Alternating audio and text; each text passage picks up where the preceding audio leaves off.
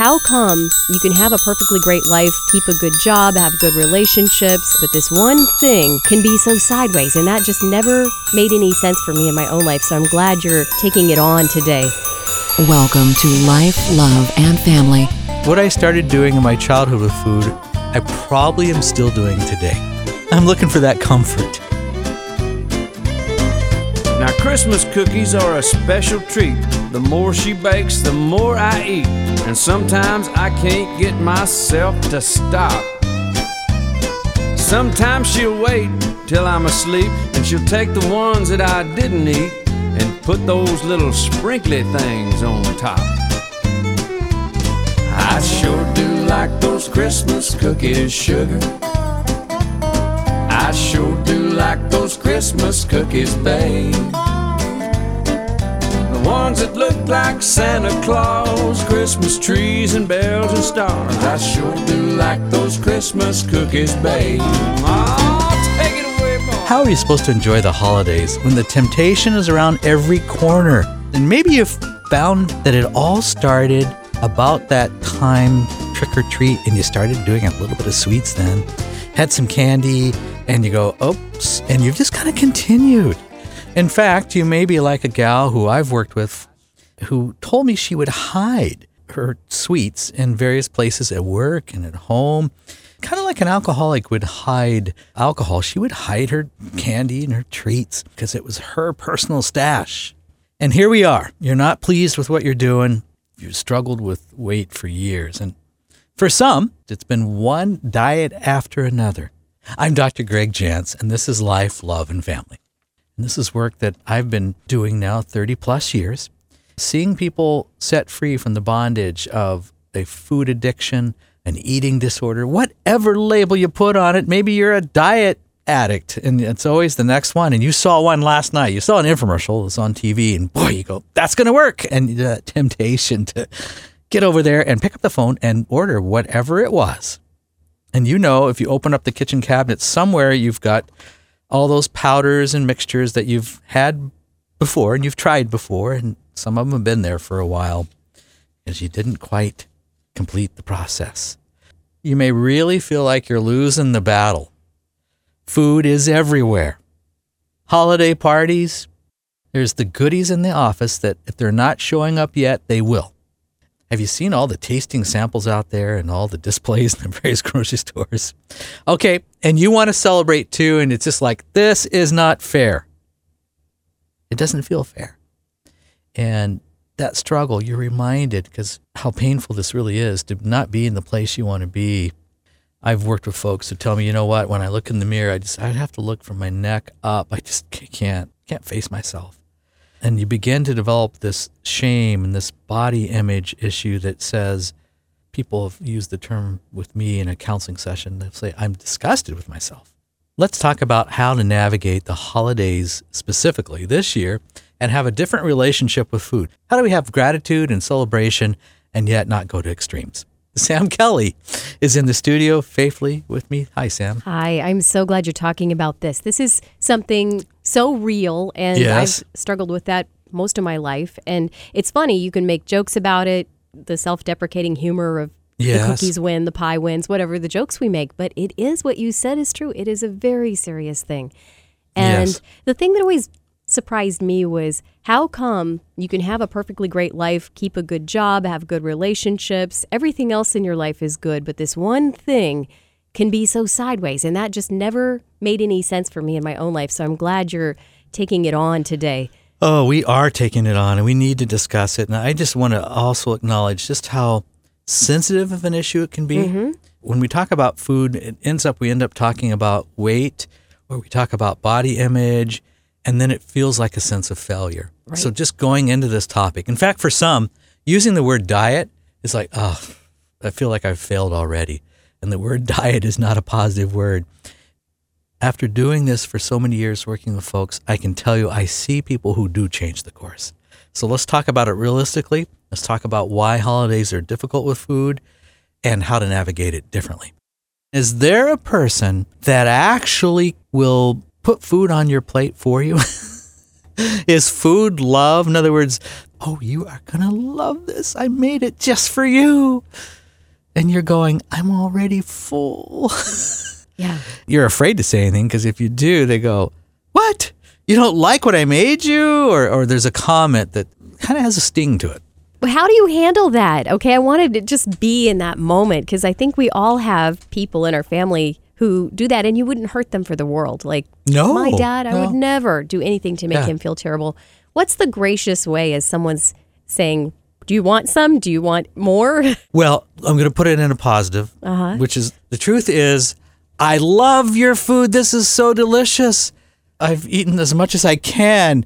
Give me a little time, okay? This is so good. So Yeah. compliment them and almost compliment them a little tad to the extreme. I know it sounds funny, but make sure they really do know this is wonderful. I love it. I love you. Thank you. Thank you. All you're doing is hitting the pause button. Postpone eating more by giving a compliment. And the enthusiasm. I love what you're saying, just above and beyond. Sometimes we feel weird when we do that, but it doesn't sound weird. Yeah. I love it. Now, you uh. said getting together with family, it's complex. It's not just the food, is it? Family brings in something called family dynamics. There's a pecking order in the family. It's everything from how you feel when you're around them. Suddenly, you feel young. Suddenly, you know, emotionally, I feel different. Maybe going into this house, it feels a little different. I don't think I like this. And you begin to notice some things emotionally. And I want you to be aware of that.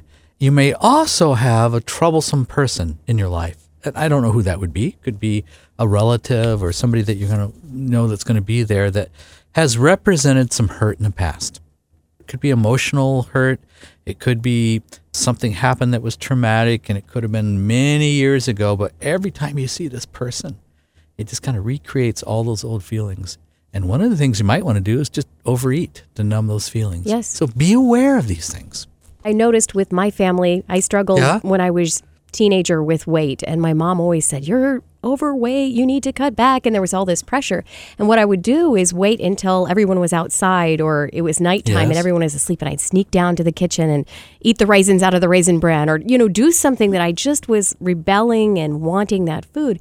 And it's really interesting for the longest time when I would go back and visit Yes. I didn't do this at my home in my normal life, but at my mom and dad's house, I'd feel like I'm going to go down after everyone's to sleep and get some food. Yes. Seems like it's such a strange behavior that there's so much more to it. What's the mental process if you find yourself in that mode? I'm stressed, or there's something going on bigger than me. Mm-hmm. I'm going to go do this behavior I don't want to do. What is my brain supposed to say? Well, one of the things, make an agreement with yourself ahead of time. I'm not going to do anything self destructive. And that includes overeating, over drinking. It's usually an overdo thing. I'm not going to escape and do something I'm going to really regret later. So make that decision. I'm not going to be self destructive. So then what am I going to do? I may have to go outside for a 10, 12 minute chilly walk, but I'm going to change my environment. So, number one, change your environment. Number two, go out and do something physical. Even if it's a walk you don't really want to do, but change your environment and do something, a physical activity for at least 15 minutes. Don't disappear for hours and where there everybody's wondering, where are you?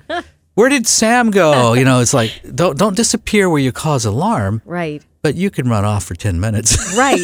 Taking care of yourself. And I think that's when you're bringing up this subject. What we're talking about is how do you care for yourself in a way that is loving, that God wants us to do. On Life, Love, and Family, we're talking about staying in control in a season of temptation. We're talking food here. Feels like the whole world is against you. Here's a number for some help if you need it 888 771 5166. The Center, a place of hope. It's 888 771 5166. I'm what's called a certified eating disorder specialist. means I've been doing this for a long time, and it's something that is really dear and close to me because when I began 30 years ago, one of my big areas was working with folks who struggle in their relationship with food. And we could call it an eating disorder. Some people like to call it disordered eating. Some say, you know what, I just diet a lot. Some will say, you know, I'm a compulsive overeater. Others may say I'm a binge eater. And then there's something that we're seeing more of with uh, we'll call night binge eating, even to wake up in the middle of the night and kind of binge eat on unhealthy foods and then go back to bed. And I'll have uh, clients who say, you know what, I can't go back to sleep unless I do that. It's like my sleeping pill. And then there's some that get to the extreme where it, I'm keep moving away from food. I, I like self starve for three days and then I binge. So it can be any combination of these, but how is our relationship with food? And the question is, why do I overeat? What's the emotions behind that? Why is that important? For some folks, it's a stressful day at work. And so I get home and I go grab a bag of chips and I'm crunching through the chips, you know. It's, and I have noticed a little pattern there. If you're stressed out or angry, we like hard and crunchy sometimes. Is that right? Yeah, it's a little pattern. Wow, Just know, wow. see if that's true of yourself. When you get upset, you want something to crunch.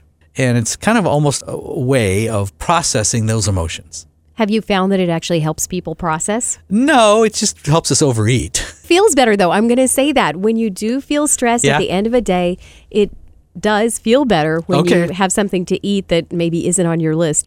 It- Sure. Do you find that it, it actually is a physical transaction where people feel better at first? Yes, because it numbs the emotion.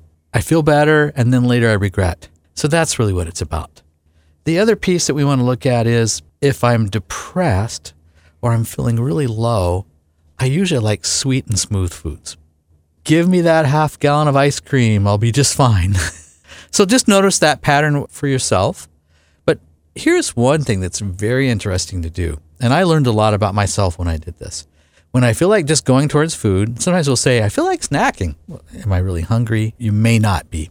Something else could be going on.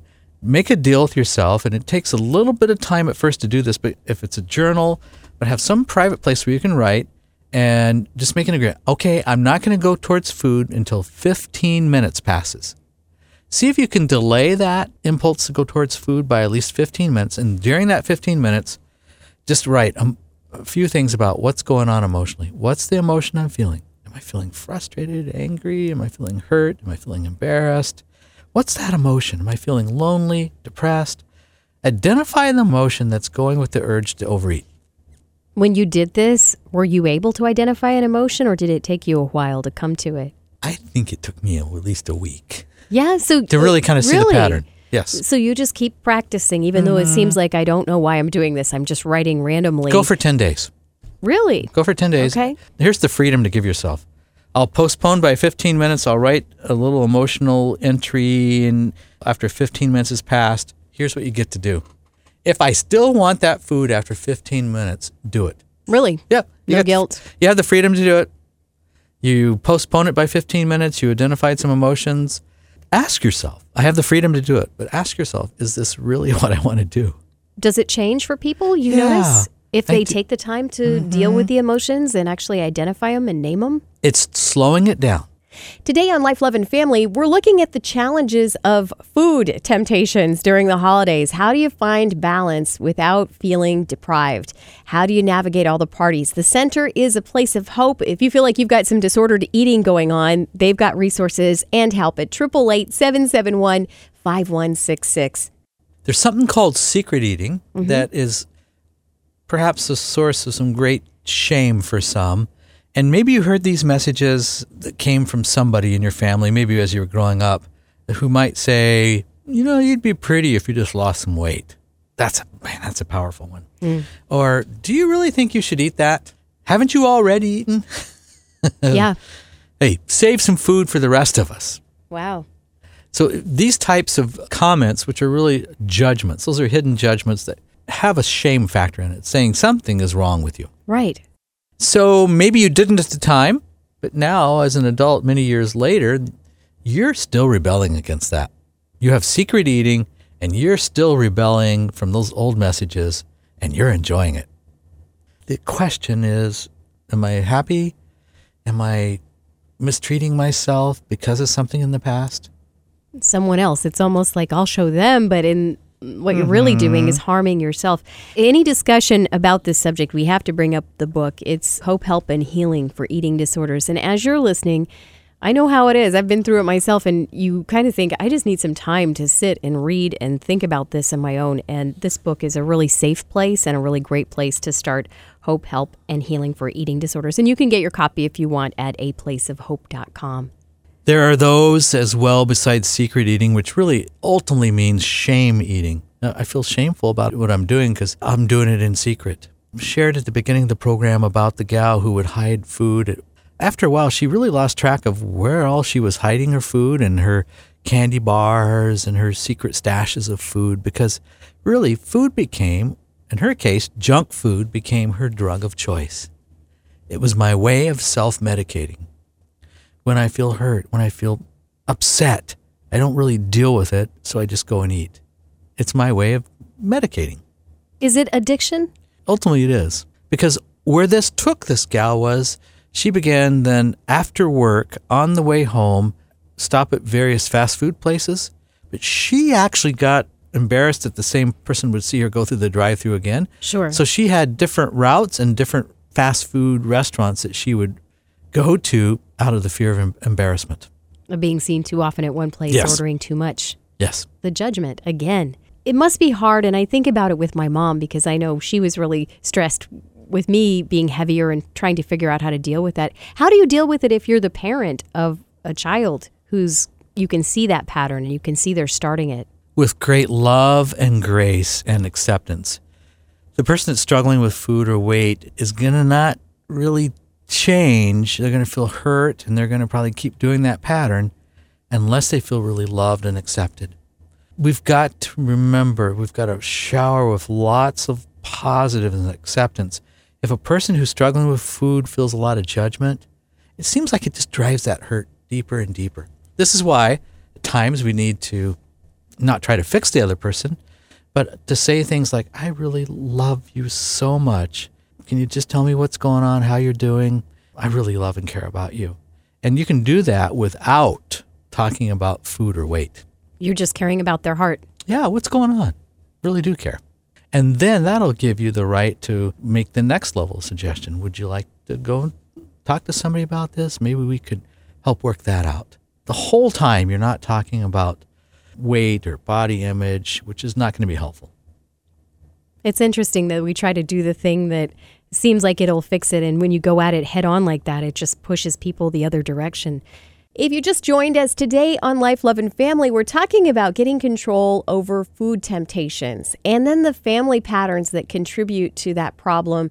You can restore health, you can restore balance, even when there's a lot of food around during the holidays. Dr. Gregg Jantz has a book. It's called Hope, Help, and Healing for Eating Disorders, a wonderful resource for learning to see food as fuel and to appreciate your body with a healthy perspective. For more information and to get your copy of the book, you can connect with Dr. Jantz on his website at aplaceofhope.com. There's no such thing as perfectionism. That's what happens when we get into this all or nothing. So one of the strategies to look at is am I perfectionistic or all or nothing in my relationship with food? I'm either on my diet or I'm off my diet. I'm either eating good or eating bad, and it's black and white. It's good and bad, and and it's a roller coaster because you keep going between extremes. So see food as I'm always working on my good nutrition. Take the word diet out of it. I like to take the word exercise out too. I'm just becoming a more active person. Put it in the right positive light because if I'm working on my nutrition, I'm working on my health. If I'm working on my health, I'm feeling good about myself. Now, I understand that you may have grown up or you may have family members around the holidays who really are those people who are food equals love.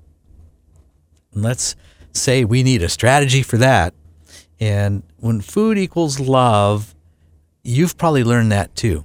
And so then I want to reward myself. Hey, I did a great job today. I get to have whatever it is. And you're rewarding yourself. There may be other family members that you've noticed have food and weight struggles. And you guys kind of all end up together because we all kind of relate to what's going on. And if you have people that you binge with, eat with, overeat with, I don't think it's best to hang out. For at least for a period of time, it, it means we're adjusting some relationships. So during the holidays with family members, are there any relationships that ultimately um, are toxic in that you end up doing things you later regret? And being honest about that ahead of time. Yes. What about the God piece in all of this? Oh, I'm glad you asked about that. Here's what our clients tell us who've really been successful with this. They say, you know what? All the strategy, all the things I worked on, all the past emotional hurt and trauma, things I need to work on, that was great and I made great progress. But what kept me going was my faith. What kept me going for the long run was really developing that relationship that I have a loving Heavenly Father who does receive and accept me, and I feel lovable. I feel that love, and therefore I'm truly able to love and care about others. That's what kept me going for the long term. And so I'm moving my focus away from food to people. I'm not mood altering with food anymore. I am actually now putting my attention on serving others in a healthy way. What's a success story that you've seen in someone's life who you've counseled at the center, a place of hope? I recalled a gal who, growing up, a father said to her that you were chubby little baby and you were always going to be chubby. And that was a message that she got growing up. Eventually got married, but was still carrying around this message that in some way I'm not good enough for my father and he feels I'm chubby. And she really did begin to escape through food and secret eating and just so hurt. Mm-hmm. She never turned to other addictions. She didn't go into alcohol. She didn't go into drugs, but food was the main struggle. So she ended up living out that she was chubby. So she made herself that way. And she had to disconnect that old message that was a faulty message that originated with her father and really ultimately forgive her father and understand, man, I've been carrying around this faulty image. And we even went back, we looked at pictures when she was young and a toddler and elementary school. She was not chubby, Wow. but that was the message. She, she was not. Now, here's the thing she had to deal with her father, even though she's married. So, holidays, they'd see each other. And she always felt around her father that she wasn't good enough or that he was looking at her and judging her. And now she's an adult and she's had kids, but she's still having those old feelings. And noticed that after she'd been around him, hour later or some time later, she just wanted to eat. Really? So it re-triggered those old feelings, and she just wanted to escape through food. She'd get teary and emotional and not really understand fully what was going on. But every time I'm around my dad, I feel bad about myself, and I want to go back and do those old behaviors. Right. And that's what she did. As you helped her disconnect that message that her father had given her Yes. that wasn't true, how did she change? So she began to see herself different. Her self esteem and sense of self was healed. She radically accepted what had happened to her, forgave her father, which took some steps. It was not just an instant thing to decide. And she began to really take care of herself differently. She was well equipped, she was very proactive, and she went into that situation and she reports back, you know what? Days later, I still hadn't felt like eating. I wasn't going back to my old ways. Something had changed. Wow. I saw my father for who he is and understand um, that, you know, where those words came from, and I forgive him. Wow. So that's that's just an example that at times there's some emotional hurt or trauma that is tied to our relationship with food and how we see ourselves. You get to it and you can uncover it that health is possible and what a difference to live free like that. You kind of mentioned that in her case, she didn't go into other addictions. Do you find that if you start with hmm. a food addiction, it does lead to other addictions eventually? Sometimes it can because then I get real depressed. So now I'm really depressed because of my relationship with food. And I'm not eating healthy food and I'm eating foods that actually make me depressed. I'm overloading on sugar. And then I go to the doctor. The doctor, I'm really unhappy. And then I get an antidepressant. And then I take that pill for a while and I keep engaging in my same old behavior and realizing, well, I don't feel that much better. I am taking this antidepressant. I'm not feeling any better, but I'm not really drawing the connection. Mm. So the depression is really a result of the behaviors that I'm engaging in, and I've got to change those. You've spent a lot of time talking about strategy. What are some other ideas? Well, know how things connect to the past. For example, if you were the kid that growing up you tripped and fell, scraped your knee, and went inside and you got a band aid and an ice cream cone. okay. I was that kid. yes. It's like, oh, honey, you'll feel better. This is after, you know, of course, the band aid's on, and you get a treat. Now, this may sound silly, but today as an adult, you have a tough day. You want to go get that treat. I'm looking for that comfort. What I started doing in my childhood with food, I probably am still doing today. And it is changeable. It is changeable. Yes. There is our verse we started with fruit of the Spirit, love, joy, peace, patience, kindness, goodness, faithfulness, gentleness. And the final one is self control. We can master that with food. Let's do it. There's got to be more than going back and forth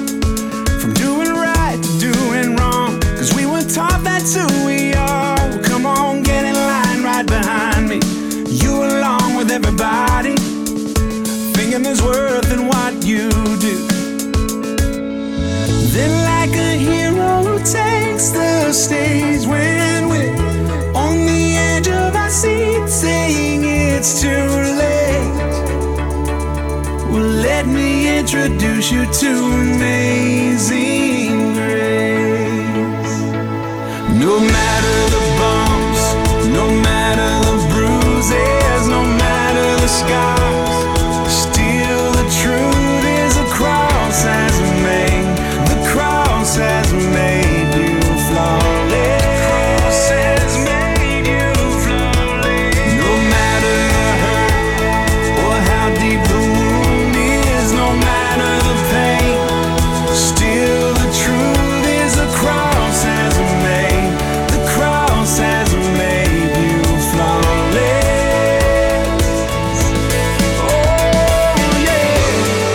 more you focus on holiday temptations, the more anxious you'll feel about losing control of your eating.